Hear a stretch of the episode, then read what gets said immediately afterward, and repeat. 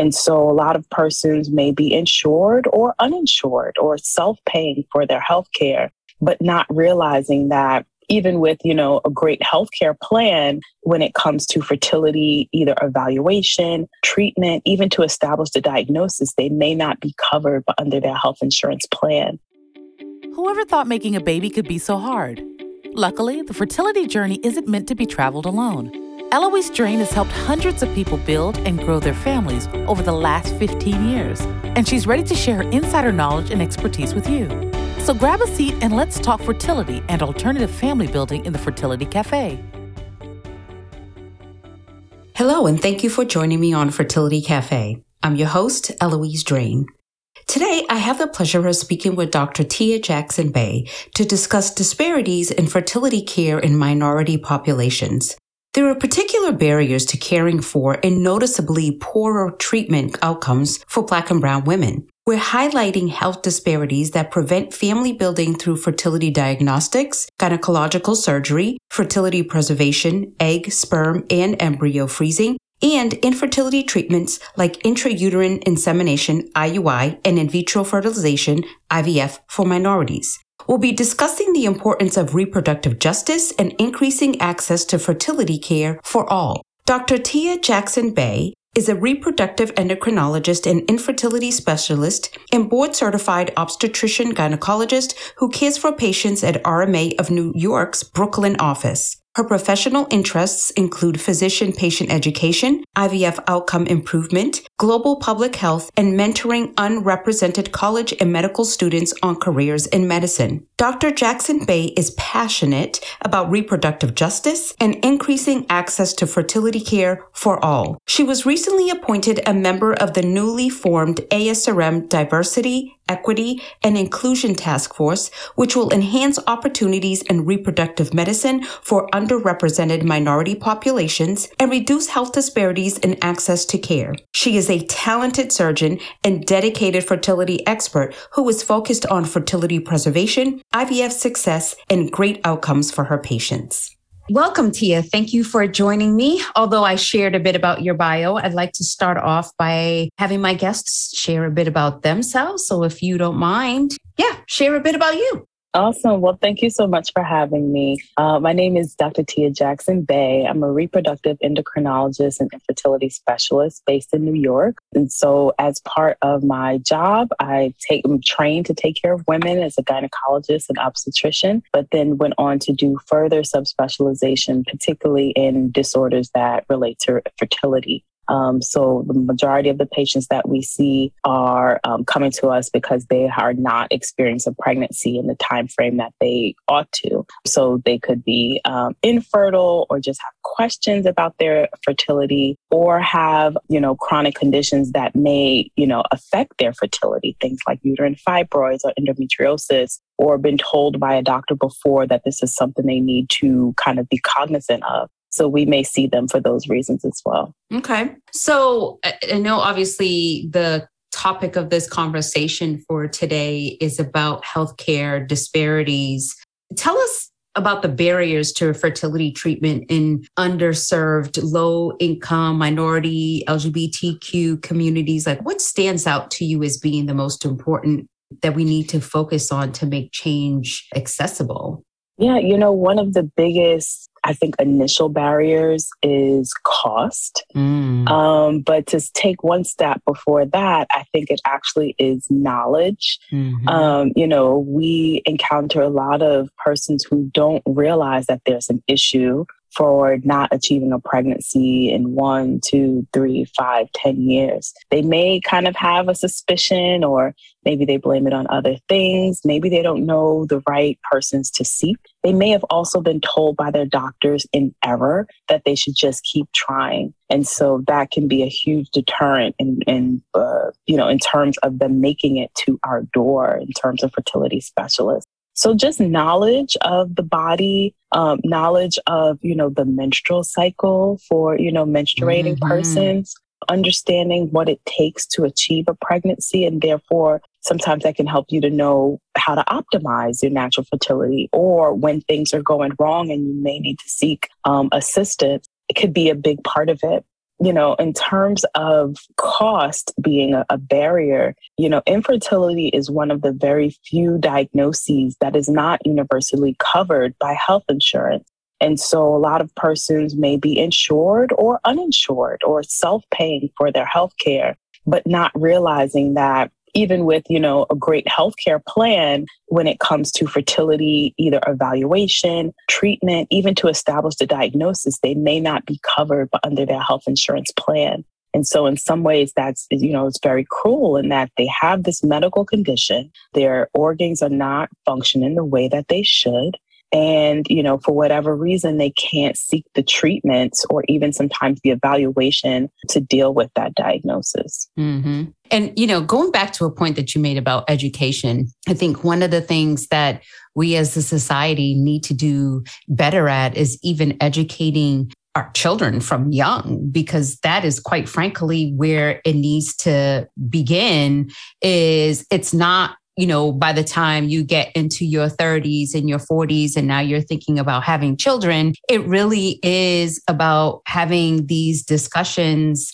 once you become a teenager and you know as a woman you start getting your um your period and and and not just women this can't just be a woman thing right this needs to be an every person thing man woman whatever Absolutely. um Absolutely. but I mean, how do we even get there? Like, how do we?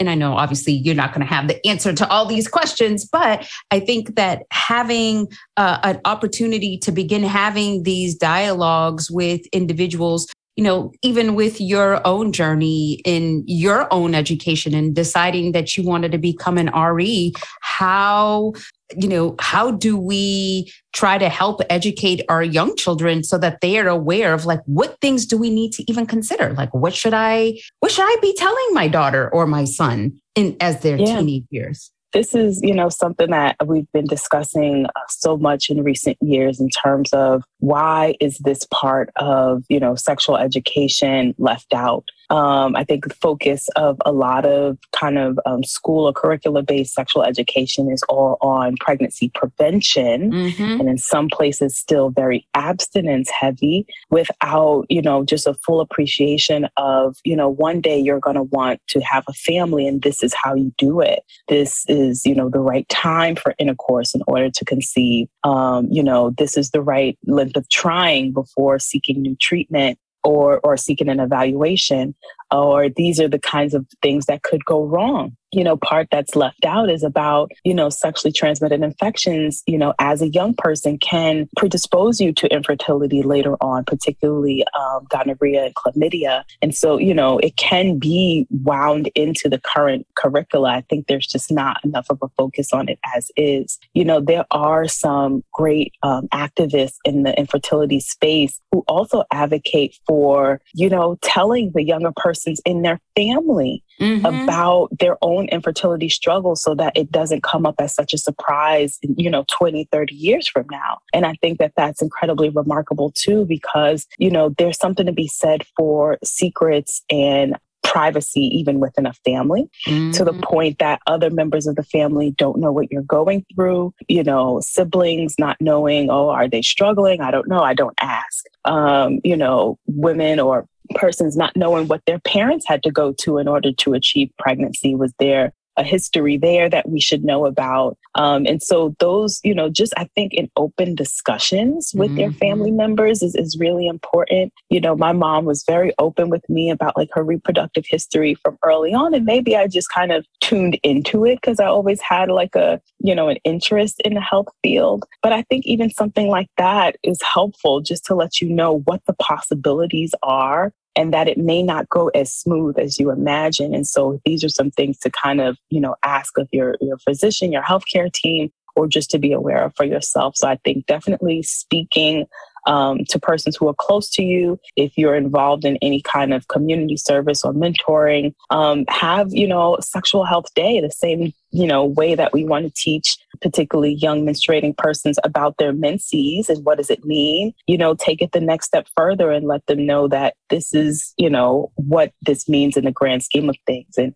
one day you may want children and this is when one way to pursue that.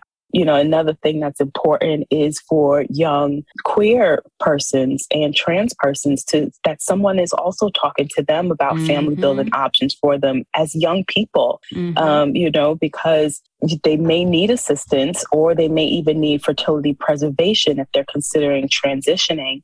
And just to make sure that they're aware of all of the options, you know, things you want as a young person can be very different from what you want mm-hmm. in your 30s or 40s. And mm-hmm. so someone should be planting the seed just to let them know what's available. Well, that, and I also think that we need to begin also having this discussions and letting people know that they need to become their own advocates. Mm-hmm. And they need to be questioning everybody, physicians and, um, you know, whoever they have in their space that is um, giving them information or perhaps not giving them enough information and deciding like okay i need to i have to become an advocate for myself because down the line i'm the one who's going to have to deal with all the the right. issues so what do you tell somebody that you know as a physician about advocating for themselves when they're in front of their own physicians yes this is so important and i think that it's important that persons know one that they have the right to health you know i think sometimes in our country you can make it seem like healthcare is a luxury but it mm. is a mm. human right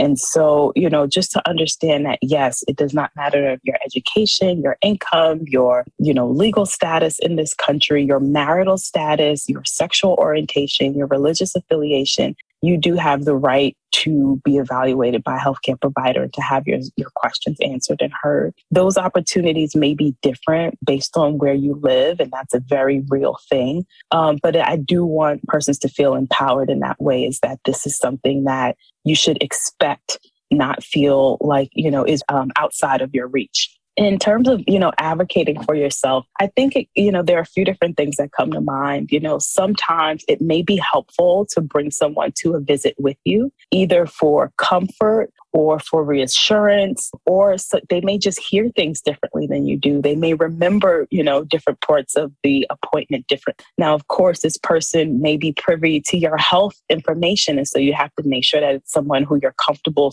disclosing all of your health data in front of. But you know is it a partner or a friend? I've had patients bring parents um, or adult children you know just someone else. I think a buddy system sometimes can just be very reassuring in, a, in an encounter that can be somewhat intimidating. Mm-hmm. You know, I think maybe having some questions available in advance is helpful so that even after, you know, the doctor kind of does their spiel or, you know, nurses or whatever, so that you can kind of have a reminder and maybe not be afraid to speak up and say, okay, you know, this is why I'm coming here. This is something I don't understand. Can you repeat that? Or can you uh, help me understand how we're going to get from A to B? What is the timeline like? What is the commitment involved? You know, does my partner have to be involved or or not? And so these are kind of important things to just remember. And the, the questions can be pretty much anything you want, but whatever it is that's important to you, it may be worthwhile to write them down in advance of your visit. You know, you can ask certain things before you arrive in terms of um, health insurance questions whether or not your insurance is accepted, what happens if it's denied, you know, what is the cost out of pocket. A lot of times they may, you know, get in contact with that information as well. But sometimes I hate when patients have like sticker shock Mm-hmm. from arriving to a visit mm-hmm. because they didn't know that maybe some aspect of it wasn't going to be covered and they may get all the way there and you know have traveled there and then they want to you know, leave because of that. And so sometimes it might be helpful to do a little bit of that research before the first visit. Um, and then other things I think, you know, which can be hard for different groups, and I definitely appreciate that, is just to, you know, make your intentions known. Like mm-hmm. if this is something that you're very committed to, if you're not feeling heard, if you're not feeling respected, you know, in some cases, instead of just changing course and never coming back to the practice, it might be helpful to give that feedback Um, you know, physicians are humans too. mm-hmm. They're not perfect. You know, I think a lot of times there can be a lot of medical jargon that's used. There can be unconscious bias, which all humans have, but which is actually very pervasive in medicine and can affect your care and your outcomes and your treatment. And so sometimes just by, you know, addressing it in a way that's comfortable for you just can bring it into the consciousness of the healthcare team and, and maybe they can make some changes from there. It may, it may very well be that you choose to continue your care somewhere else. That's a possibility for you. But I think, you know, in this struggle to really become a better healthcare system, we have to have that feedback. Um, mm-hmm. Um, and, you know, I would really encourage any person to make sure that you provide that if that's your experience. Well, that and uh, so touch base back onto this health disparity specifically, want to touch on the Black and Brown community. And I know that over the years, I have heard numerous times about families or individuals that have gone into the doctors and they've been complaining about certain things and the doctors are completely dismissive to what their issues are or their concerns are. One, why why do you feel there's such a healthcare disparity besides cost? Why do you feel that there's such a healthcare disparity in the black and brown community right now because i mean we are way more educated than you know our parents were and our grandparents were. But yet and still we're still dealing with the same maybe not the same but we're definitely still dealing with a lot of the issues that they dealt with in their you know when they were trying to have children. Um why do you still think that that it's still prevalent yeah, you know, there's it's a definitely a multifaceted issue, and I don't like to really categorize so much. There are some things that you know, kind of stand out to me. I think one of the biggest, and we talked a lot about knowledge, is not necessarily a knowledge base, but like an understanding mm. of what is, um, you know, to be expected, what is possible, what is kind of um, a normal length of time to to try before seeking treatment. You know, one of the statistics that really stands out is a lot of times black couples present to infertility care with a longer duration of infertility at first consult. So that means that, you know, for a couple that maybe was trying a year, the black couple has typically been trying for twice as long. Mm. And so they may have been trying for 2 years before they seek treatment. And the reasons, you know, can be varied. Maybe they expressed concern to physicians and were told that they should just keep trying. And so referral patterns to subspecialists has been something that's been shown to be different for different races whether their assumptions on the, the physician's uh, behalf of affordability or you know to this day there are certain groups including you know us mm-hmm. that don't realize that infertility affects brown and black couples mm-hmm. um, and so that's you know also kind of a, a big issue in itself is this idea of that's not an issue for these people. Or if it is, well, they can't afford the treatment anyway. So I'm not going to send them. So those are, you know, some of the biggest things in terms of like referral. But then also, you know, just an understanding of what's normal. I do have, you know, a lot of um, interactions with, you know, patients or even just, you know, people who we meet along the way who say, well, you know, I was trying and I'm just really kind of leaning on the Lord and, you know, I call this the praying for a baby. Mm-hmm. You can continue to pray, mm-hmm. but I definitely want you to come in and be seen. You know, I also want you to pray for the right doctor who's going to listen to you and who's going to address your needs. And so, you know, I think sometimes, you know, either fear mm-hmm. of what they'll be told when they come to the doctor, um, stigma you know, of even from their partner, from within their family, within their social network, you know, for maybe having issues conceiving, a lack of understanding because no one else is talking about it. And so feeling like, am I the only one? Mm-hmm. Why did this mm-hmm. happen to me? Everyone else is, you know, having children with no issue. Or even sometimes I had my first children, you know, child or, or children with no issues. I don't understand why it's so difficult now. Mm-hmm. But all of those things should be reasons why you're seeking treatment, um, or at least seeking seeking an evaluation to figure out what's going on. So, you know, there's there's some kind of understanding. Cost certainly plays a huge, huge role. Mm-hmm. As I mm-hmm. mentioned, with infertility diagnoses not often being covered by health insurance, right now there's only 19 states out of the 50 US states that have some sort of legislative mandate to say that infertility treatment should be covered by health plans in that state. But even within those mandates, there are huge, gaping loopholes, mm-hmm. um, including, you know, Sometimes the evaluation is covered, but not the treatment. Mm-hmm. Sometimes one type of treatment is covered, but not, you know, one of the most efficacious treatments we have available, which is in vitro fertilization. Only about five or six states include, specifically include in vitro fertilization as part of that insurance mandate. And so you can imagine that leaves a lot of persons without insurance coverage for infertility treatment you know, what that does is it creates a huge chasm in terms of who can get treatment and who can't, because the infertility treatments um, can be very expensive out of pocket. Something like in vitro fertilization can run tens of thousands of dollars for one try. And we know that sometimes to be successful, you may have to try more than once. Um, just the evaluation in of itself, it may require, you know, out of pocket payments or multiple physician's visits which can be, you know, disruptive to some person's work schedule um, or distance traveled in order to get to the clinic. The clinics at this time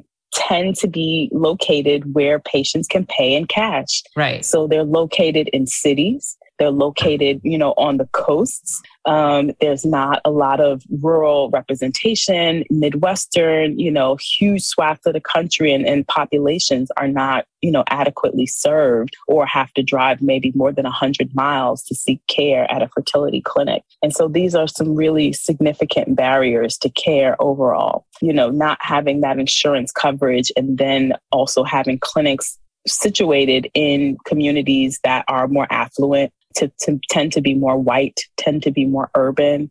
That certainly it plays a big role as well. Mm-hmm. And I know we keep talking about um, health disparities, obviously in the U.S. Here, where clearly mm-hmm. we're here. But you've traveled to Honduras, South Africa, um, Ghana, Tanzania for various projects in women's reproductive health. Um, what did you learn in your travels about universal disparities in women's health care, specifically reproductive care? Yeah, I mean, there's there's so much to learn from all different you know areas. I think some things it makes you reflect on some things that the US does well and then some things that the US does not do very well. You know, taking care of a woman through um, pregnancy early postpartum period we're not so good at that mm-hmm. actually mm-hmm. despite really high amount of money spent per person on healthcare you know dollars you know that actual social support you know you see in the news recently we're you know really looking for a national kind of family medical leave and see how hotly debated that mm-hmm. is. whereas that's just that's basic you know care yep. for yep. families and for um, women and children you know yourself as a mom like mm-hmm. you know to go back to work in less than a month uh, because you don't have enough leave or you feel like your job, you know, may be lost. It's just, it's in incredibly places, heartbreaking. Yeah. In some places this, you can't even still debating this. Yeah. Yeah. Yeah. In some places you can't even bring your child to the daycare because they don't even accept a child before six weeks old. Yeah. I mean, it's, that's something that, you know, kind of really stands out to me. But, you know, in terms of what I see in other places, you know, it runs the gamut. You know, I think overall we still have to really work hard to have women's health valued mm. um, at the same as everyone else, right? Mm-hmm. So this, you know, particular concerns of women in other places may not be as highly regarded, but you know, there is some hope there. I think fertility concerns bring about a whole nother dynamic in the sense that fertility is often blamed on women mm. um, without a real understanding that, yes, it takes two. There's equal contribution from male um, factors and female factors for infertility. But because women, you know, carry pregnancies, the lack of a pregnancy is often blamed on women. And so that can have really significant um, social, cultural, and actually safety um, implications on women around the world. You know, if they're unable to conceive or to have successful pregnancies, you know, they can be abused, they can be shunned, they can be, you know, um, in some sense kind of abandoned by families. And it's, you know, like a divorce, but left without anything. And that, you know, it just has tremendous health, mental health, safety, economic implications. And so, you know, improving the understanding that yes, this is not just a woman's issue, this is a male and female issue. And a lot of times it actually can be both is is important to really kind of get the word out there worldwide. Mm-hmm. And you know, reaching into your your experience as a, a gynecologist and especially right now with women and dealing with the maternal, the high maternal fetal deaths that we're having now in the US. I mean, why do you think that is? And it's not all of a sudden, clearly, it's definitely going up instead of down.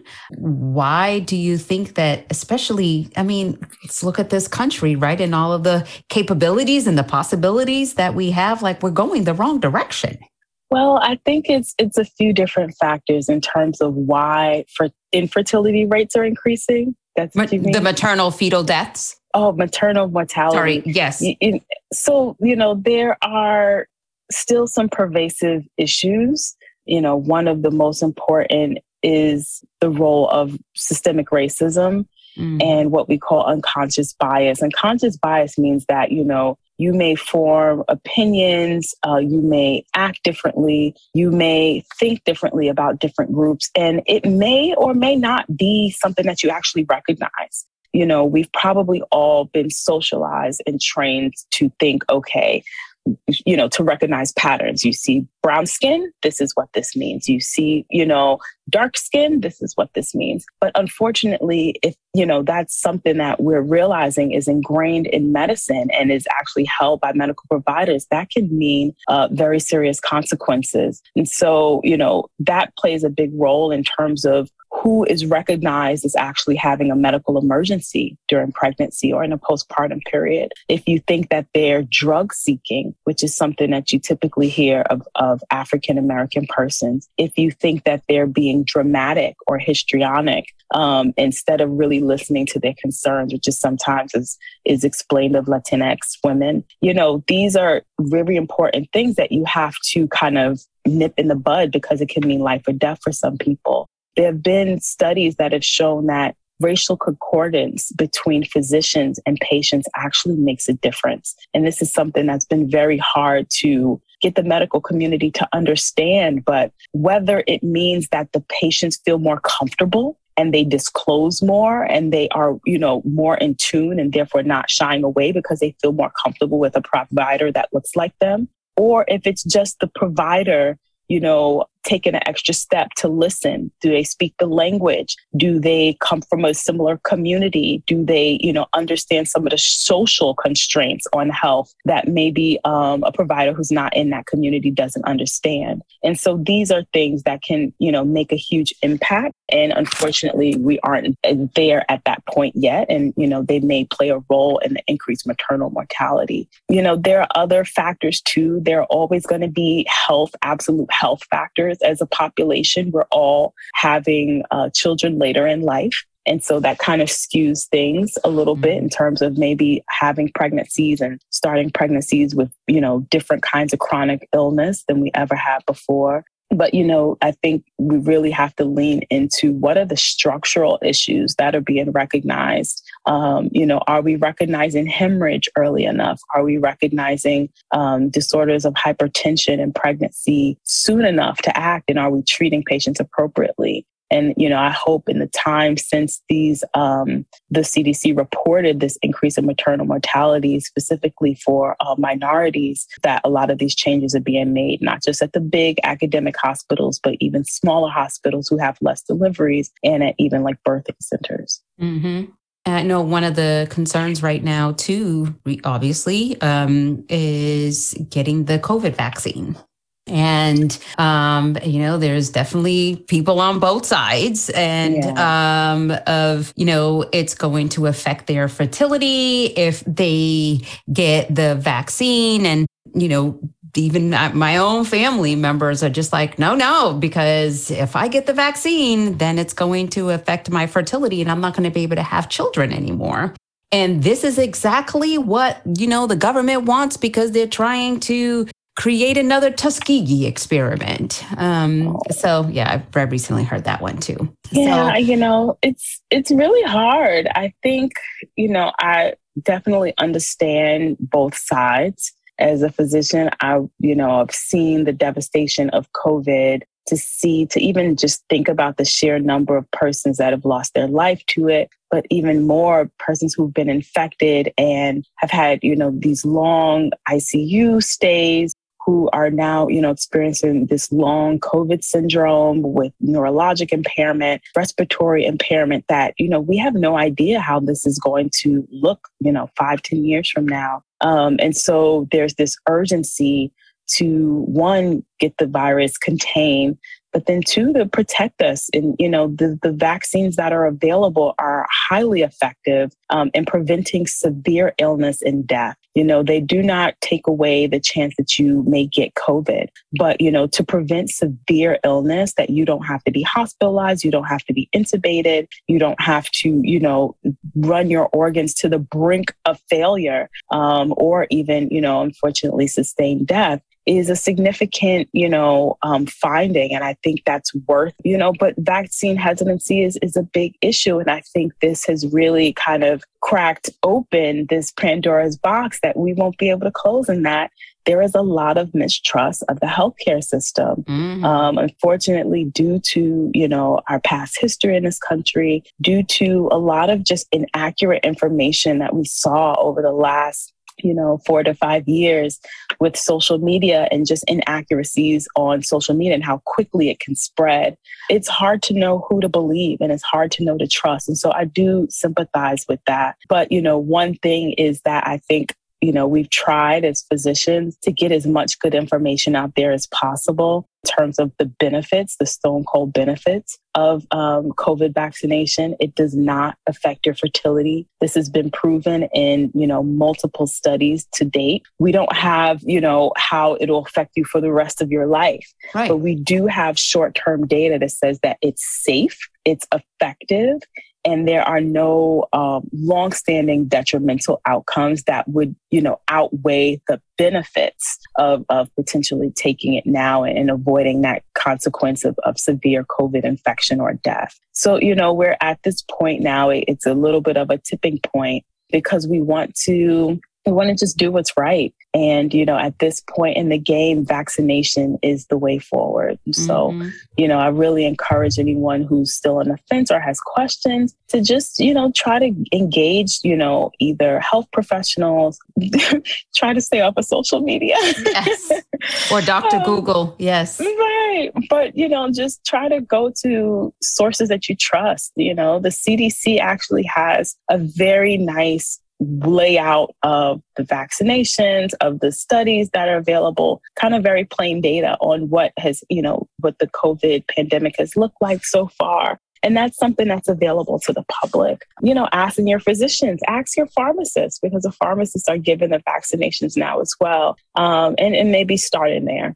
Mm-hmm. What about um, for women who are already pregnant and are considering um, getting vaccinated? Yes, the recommendation now is to to continue vaccination in pregnancy. So if you are completely unvaccinated, we would highly recommend COVID vaccination in pregnancy. We know that it is safe. It does not have detrimental impacts on the pregnancy. You can have, you know, the same side effects as someone who's not pregnant, sore arm, you can have headaches, you know, a day or so of, you know, fevers or something like that. Um, but they're very self-limited and overall it's been very well tolerated, the vaccine has been. For pregnant women, you know, the recommendation is to go ahead and get it. It's also for, you know, if it's your first shot or second shot or single dose, but now also for the boosters. Mm-hmm. Um, the American College of Obstetrics and Obstetricians and Gynecologists, as well as um, multiple different um, organizations, including the CDC, Center for Disease Control,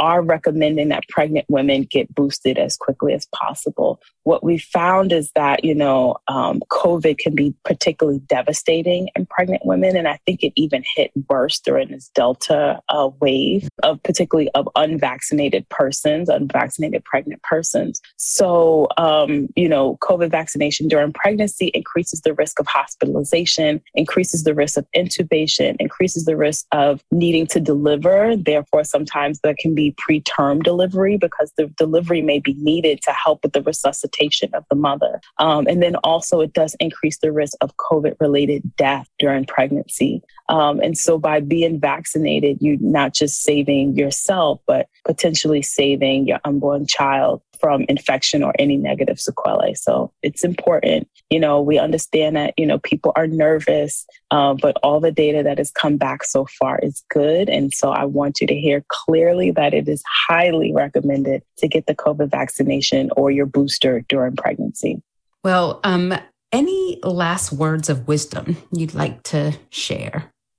Um, you know, the most important thing to me is if, if someone has questions about their fertility status, about, you know, trying to create a family, about starting a family even on their own, um, that they seek, you know, look for the doctors, look for the providers that can help you to reach your goals. You know, sometimes I have patients who said, you know, it took me a long time to make this appointment. And I'm always like, I'm just glad you're here. Mm-hmm. You know, mm-hmm. now we can figure things out and hopefully move forward. And so that's really important overall. So my, you know, request is always that you just don't delay. You know, in, in the infertility world, time is actually very important. Um, and so the sooner that we can see you and get an evaluation, you know, potentially start treatment if treatment is needed, then um, the sooner we can get you on the road to building your family. Yep. Awesome. Well, thank you so much. And it has been a pleasure speaking with you. And I'm certain that our listeners will have learned a great deal and we'll definitely be sure to add your information into our show notes. So thank you for your time. I really appreciate it. No problem. Thank you. Awesome. I hope you found this discussion helpful as you weigh your next steps. We would love for you to rate us. So if you haven't yet, go to your listening platform of choice and subscribe, rate, and review this podcast. You can follow Fertility Cafe on its Instagram and Facebook channel at Family Inceptions. We'd also love you to share Fertility Cafe with friends and family members who would benefit from the information shared. Join us next week for another conversation on modern family building. Thank you so much for joining me today. Remember, love has no limits. Neither should parenthood. Thank you for joining us in the Fertility Cafe. Whether you're an intended parent, a woman considering egg donation, thinking of becoming a surrogate yourself, or a friend or family member of someone dealing with infertility, we're here to help. Visit our website, thefertilitycafe.com, for resources on fertility, alternative family building, and making this journey your own.